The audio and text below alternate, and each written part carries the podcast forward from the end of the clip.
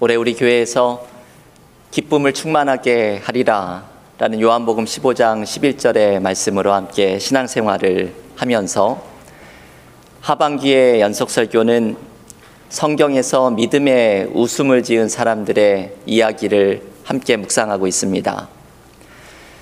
제가 창세기의 사라의 웃음의 이야기로부터 이 믿음의 웃음 연속 설교를 시작을 하였습니다. 이 설교를 준비하면서 성경 속에서 기쁨의 웃음을 지었던 사람들이 누가 있을까? 본문을 제가 한 10가지를 뽑아가고 있었는데 마지막에 저에게 갑자기 떠올랐던 본문이 오늘 갈라디아서 5장에 나오는 성령의 열매입니다. 아, 이 중요한 본문을 왜 내가 빠뜨리고 있었을까 생각을 하였습니다. 오늘 갈라디아서 5장에는 성령께서 우리에게 열매를 맺게 하여 주시는데 그 중에 하나가 기쁨이라고 이야기를 합니다. 이 기쁨의 열매가 우리에게 맺히면 삶의 상황에 흔들리지 않는 기쁨을 경험하게 됩니다. 신약 성서학자 가운데 N.T. 라이트이라고 하는 분은 당신이 믿음을 가진 후에라는 책을 썼습니다. 영어 제목, 영어 제목은 After You Believe라는 제목의 책입니다. 우리가 믿게 된 다음에 복음을 받아들이고 예수님을 믿게 된 후에 하나님께서 우리에게 무엇을 원하시는가에 대해서 쓰고 있는 책입니다. 그 책에서 엔티 라이트이 강조하는 것 가운데 하나는 바로 성품의 변화입니다. 우리가 믿음을 가지게 된 후에 하나님이 우리에게 원하시는 것은 성품의 변화가 일어나는 것이죠. 우리는 믿음이 좋은 것을 생각을 하면 여러 모습들을 떠올립니다. 예배에 잘 참석하고 기도도 열심히 하고 봉사도 열심히 하는 사람을 믿음이 좋은 사람으로 생각하지만 물론 모두 맞는 말씀이지만 우리가 하나 덧붙여야 하는 것은 믿음이 좋다는 말에 내가 하나님이 원하시는 성품의 변화를 또한 이루어야 하는 것을 기억해야 합니다. 오늘 우리가 읽었던 갈라디아서 5장의 말씀에서 성령께서 우리에게 이루어 주시는 열매는 모두 성품과 관계가 되어 있습니다. 오늘 성령의 열매 아홉 가지가 이렇죠. 사랑과 희락과 화평과 오래 참음과 자비와 양성과 충성과 온유와 절제입니다. 이 아홉 가지의 성령의 열매가 우리에게 맺어진다면 우리는 믿음의 사람들에게 하나님께서 원하시는 성품의 변화를 이루는 사람이 될 수 있습니다. 여러분이 성령이 맺게 해주시는 열매 가운데 하나가 기쁨입니다. 오늘 성령의 열매에 나오는 희락이 바로 기쁨이지요. 올해 우리가 기쁨이라는 주제를 가지고 신앙생활을 하면서 우리의 삶에 별로 웃을 일이 없지요. 이 웃을 일이 없는 삶 속에 어떻게 기쁨을 누리는 삶을 살아갈 수 있을까? 성령께서 우리에게 기뻐할 수 있는 성품을 주시고 성령의 열매인 기쁨을 맺게 해주시면 우리는 삶의 상황에 관계되지 않는 성령께서 주시는 기쁨을 경험하는 삶이 될 줄을 믿습니다. 사도행전 16장에 보면 바울이 전도 여행 중에 감옥에 갇히는 장면이 나오죠. 이거 읽을 때마다 참 은혜를 받는 장면입니다. 그런데 사도행전 16장 25절에서 이런 말씀을 소개합니다. 한밤중에 바울과 신라가 기도하고 하나님을 찬송함에 죄수들이 듣더라. 이 바울이 감옥에 갇혀서 찬송을 하나님 앞에 드리고 있고 죄수들이 그것을 듣고 있는 장면입니다. 여러분 어떻게 이럴 수가 있을까요? 저 같으면 복음을 전하다가 이렇게 감옥에 갇히게 되면 하나님 주의 일을 한다고 이렇게 애쓰는데 감옥에 갇히다니요. 이게 웬 말입니까? 복을 주시지는 못하고 불평과 원망이 아마 저라면 쏟아져 나왔을 것입니다. 그런데 바울은 한밤중에 하나님을 찬송을 합니다. 이 바울의 마음 속에는 성령께서 주시는 기쁨의 열매가 있었던 것이죠. 감옥이라는 장소가 문제가 아니라 삶의 어떤 어려움 상황에 처하는 것이 문제가 아니라 성령이 주시는 기쁨의 열매가 바울에게는 흐르고 있었던 것입니다. 한국교회 역사를 보면 비슷한 이야기를 전해주는 분이 있습니다. 신석구 목사님이라는 분이죠. 1919년 3.1운동에 참여했다가 감옥에 갇히는 어려움을 겪었던 이분은 감옥에서 나와서 그 감옥에서 있었던 때의 일을 이렇게 이야기해 줍니다. 신석구 목사님의 말을 한번 들어보십시오. 감옥이 나에게는 천국같이 아름다웠고 자나깨나 주님께서 늘 내 우편에 계심을 든든히 믿으며 말할 수 없는 기쁨 가운데 잠겨 지냈다. 나는 40여 년 신앙생활 중에 그때 5개월 독방 생활할 때 같이 기쁨의 생활을 한 때가 없었다. 신석구 목사님이 감옥에서 나와서 그때의 일을 돌아보면서 이렇게 고백을 합니다. 내가 그 감옥에 있었던 그 5개월이 천국같이 아름다웠고 내가 40년 신앙생활 중에 그 5개월의 감옥 생활만큼 기뻤던 적이 없었다라고 고백을 합니다. 여러분 이분은 왜 이런 고백을 할 수 있는 것일까요? 비록 삶의 상황은 고통과 어려움으로 가득했지만 성령께서 함께 하시며 기쁨의 열매를 맺도록 인도해 주셨기 때문입니다. 여러분, 우리의 삶에는 많은 어려움들이 있습니다. 기도의 제목도 많고, 스트레스 받는 일도 많고, 두려움과 염려가 가득하기도 합니다. 우리의 삶의 문제에 풀리지 않는 일들로 답답함을 경험할 때도 많이 있습니다. 하지만 그리스도인들은 기쁨을 경험하는 사람들입니다. 그것은 우리와 함께 하시는 성령께서 우리의 삶의 상황을 넘어서는 기쁨을 허락하시기 때문입니다. 성령으로 충만한 사람은 성령이 맺게, 맺게 해주시는 기쁨의 열매를 맺게 됩니다. 우리가 성령으로 충만하여서 삶의 상황을 넘어서는 기쁨을 경험하는 그리스도인의 삶이 되기를 간절히 기원합니다. 오늘의 본문을 읽어보면 이 성령의 열매, 무언가 우리의 성품의 변화와도 관계 있고 성령께서 주시는 선물과도 관계 있는 이 기쁨이라는 열매를 맺어갈 수 있는 방법을 또한 소개해 줍니다. 오늘의 본문이 그래서 참 중요한 것이죠. 성령의 열매인 기쁨을 맺을 수 있는 두 가지의 방법을 오늘의 본문은 이렇게 말해줍니다. 첫 번째, 성령의 도우심을 의지하는 것입니다. 오늘의 본문 갈라디아서 5장 25절의 말씀을 제가 한번 봉독하겠습니다. 만일 우리가 성령으로 살면 또한 성령으로 행할지니 바울은 성령을 따라서 살아가는 삶을 살아가라고 강조합니다. 성령께서 우리의 삶을 인도하시는 것을 경험하면 우리의 삶에 성령의 열매들이 맺혀가는 것을 보게 될 것이기 때문입니다. 이 주제를 바울은 계속해서 이야기를 하는데요. 오늘의 본문의 바로 위에 나오는 갈라디아서 5장 16절에 보면 이런 말씀이 나옵니다. 내가 이르노니 너희는 성령을 따라 행하라 그리하면 육체의 욕심을 이루지 아니하리라. 여러분이 16절의 말씀을 잘 보십시오. 성령을 따라 행하라 그리하면 육체의 욕심을 이루지 아니할 것이다. 우리의 삶에 기쁨이 없는 경우를 가만히 생각을 해보면 육체의 욕심과 욕망을 따라 살아갈 때 기쁨이 사라지는 것을 자주 경험합니다. 여러분 많이 이런 일을 경험하시죠? 나의 욕심이 이끄는 대로 살아가고 나의 욕망이 나를 부추기는 대로 삶을 살아가다 보면 우리의 삶에는 어느덧 기쁨이 사라지고 내가 진짜 만족을 주지 못하는 것을 헛되게 따라가고 있었다는 것을 발견하는 공허함을 느끼는 순간이 찾아옵니다.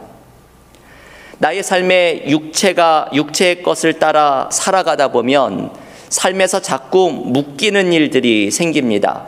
육체의 욕심과 감정을 따라 살아가다 보면 인간관계에서도 묶이는 일이 생기고 삶의 계획에서 공허함을 경험하는 일을 자주 마주하게 됩니다. 하지만 육체의 욕심을 따라가지 않고 성령을 따라서 행하는 사람은 성령이 열어 가시는 열매들이 맺히게 됩니다. 성령의 새로운 역사가 우리의 삶에 펼쳐집니다. 묶임은 풀어지고 삶의 상황을 넘어서는 기쁨의 열매를 맺어가게 됩니다.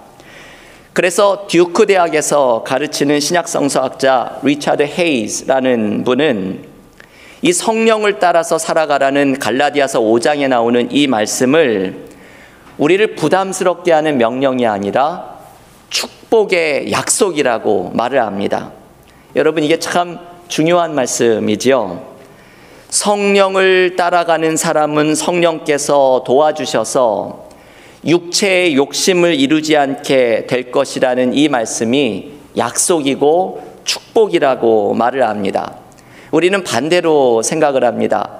이 좀 성령을 따라 살아가라 라는 말을 들으면 부담스러운 말씀으로 생각을 해서 그렇게 살지 못하는 내가 죄책감을 느끼는 말씀으로 생각을 합니다. 그런데 리차드 헤이스는 이 말씀이 우리를 부담스럽게 하는 어떤 명령이 아니라 우리에게 축복이 되는 약속의 말씀이라고 말합니다. 우리가 어떻게 나의 육체의 욕심과 욕망을 따라가지 않는 삶을 살아갈 수가 있을까? 그 방법은 성령을 따라 살아가면서 성령이 인도하시는 풍성함과 기쁨을 경험하는 삶으로 나아가는 것입니다. 유기성 목사님의 예수님은 나의 선한 목자이신가? 라는 책을 보면 김우연 PD라는 분의 이야기를 소개합니다.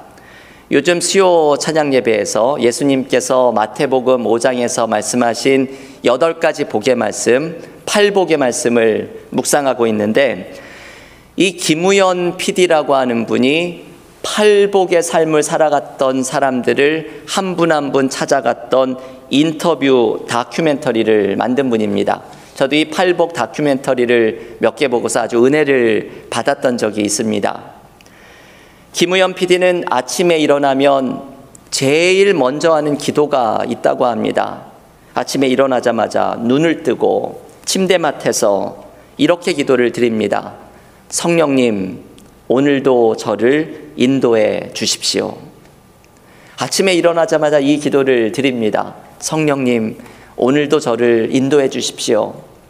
이분은 성령께서 인도해 주시는 삶을 살고 싶어서 아침에 눈을 뜨면 이 기도를 드리면서 하루 동안 놀라운 일들을 인도해 주시는 성령의 역사를 체험하였다고 고백합니다. 오늘 갈라디아서의 말씀을 날마다 경험하며 살아간 것입니다. 너희는 성령을 따라 행하라. 그리하면 육체의 욕심을 이루지 아니하리라. 성령을 따라 행하는 사람은 성령의 열매들이 맺힙니다. 우리의 삶의 상황을 넘어서는 기쁨의 열매가 맺혀집니다. 여러분, 오늘 이 말씀을 묵상하면서 나는 성령의 인도하심을 따라가고 있는지 스스로 물어보시기를 바랍니다. 우리는 매일 성령님, 오늘도 저를 인도해 주십시오. 기도하면서 나아가고 있습니까? 저는 우리 교회를 위해서 하나님께서 주신 약속 하나를 붙들고 있습니다. 하나님이 저에게 주신 약속 가운데 하나는 우리 교회가 성장하고 부흥하기 위해서는 성령으로 충만해야 한다는 말씀입니다. 저는 이 약속을 받고서 우리 교회를 위해서 기도를 드릴 때마다 성령으로 충만한 공동체가 되게 해달라고 기도합니다. 우리의 신앙생활에 기쁨이 넘치는 방법도 우리의 삶에서도 기쁨이 가득할 수 있는 방법도 성령으로 충만할 때 가능합니다. 우리가 성령으로 충만하여서 성령님이 나의 삶을 인도해 가시고 나의 막힌 곳에 새로운 길을 열어주시는 성령의 일하심을 경험할 때 우리의 삶에 성령이 주시는 기쁨의 열매가 맺혀지는 은혜가 있을 줄을 믿습니다. 두 번째, 성령의 열매를 맺을 수 있는 방법은 예수님께 도움을 구하는 것입니다. 오늘의 본문의 갈라디아서 5장 24절에 이런 말씀이 나오죠. 그리스도 예수의 사람들은 육체와 함께 그 정욕과 탐심을 십자가에 못 박았느니라. 여러분 여기에 나오는 예수의 사람들이라는 표현을 영어 성경은 이렇게 번역합니다. Those who belong to Christ Jesus. 예수님에게 속한 사람들이라고 번역을 합니다. 이 예수께 속한 사람들이라는 의미가 바로 예수의 사람들이라는 것이죠. 예수님께 속한 사람들은 자신의 정욕과 탐심을 모두 십자가에 못 박았다고 말을 합니다. 여러분 여기에 중요한 말씀이 담겨 있지요. 우리의 옛자의 삶, 죄의 삶, 욕심의 삶이 예수를 믿는 순간 십자가에서 모두 해결이 되었다는 것입니다. 십자가에서 나의 죄와 삶의 문제가 해결이 되었다는 이 은혜를 의지해야 합니다. 우리는 예수님께 속한 사람들입니다. 십자가에서 나의 죄와 연약함을 해결해 주신 예수님의 은혜를 경험하고 있는 사람들입니다. 우리는 이것을 의지하면서 나아가야 합니다. 예수께서는 지금도 나의 삶에 함께 하시면서 예수님을 바라보는 사람, 주님의 도우심을 의지하는 사람을 언제나 인도하시고 도와주시며 삶의 문제를 풀어주시는 기쁨의 열매를 경험하게 하십니다. 나다나엘 호손이 지은 단편 소설 큰 바위 얼굴이라는 소설이 아주 널리 알려진 이야기입니다. 뉴햄셔의 와인 마운튼이 있죠. 요즘 단풍 시즌에 많이 사람들이 가는 산입니다. 이 와인 마운튼이 큰 바위 얼굴이라는 단편 소설의 배경이 된 곳입니다. 그 산에 큰 바위가 사람의 얼굴로 된 것이 있는데 안타깝게도 지금은 그 바위가 무너져 내려서 볼 수가 없습니다. 큰 바위 얼굴이라는 소설에는 한 어린아이가 등장을 합니다.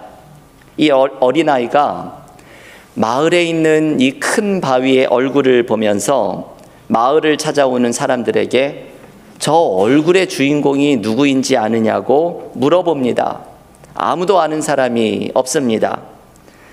이 아이가 어른이 되고 나이가 들어서 노인이 되어서도 항상 그큰 밥의 얼굴을 바라보면서 삽니다. 그러던 어느 날 마을을 지나가던 사람이 이제는 노년이 된 이 사람에게 이렇게 말을 합니다.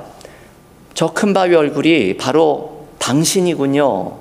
당신이 저 바위의 얼굴을 닮았습니다. 이 소설은 큰 바위 얼굴을 늘 바라보는 동안 이 사람의 외모도 닮아갔다는 것을 보여줍니다. 여러분, 우리가 주님과의 관계도 그렇죠. 우리가 주님을 날마다 바라보게 되면 우리는 예수님을 닮아가게 됩니다. 우리의 성품도 변해가고 성령의 열매도 점점 맺어져 가게 됩니다. 우리가 주님께 속하게 되면 주님이 주시는 은혜를 경험합니다. 내가 어떻게 해결할 수 없다고 생각하는 육신의 욕심과 욕망의 문제가 십자가에서 이미 해결이 되었다는 은혜를 의지하게 되고 나의 문제를 해결해 주신 주님께서 지금도 내 삶에 함께 하시고 살아계시며 도와주시는 은혜를 느끼며 살아갑니다. 우리가 기쁨의 열매를 맺을 수 있는 방법은 예수님을 바라볼 때에 가능합니다. 예수님을 바라보고 주님의 십자가의 은혜를 의지하면서 살아갈 때 우리의 삶의 문제 속에서 평강과 기쁨을 주시는 예수님을 경험하게 될 줄을 믿습니다.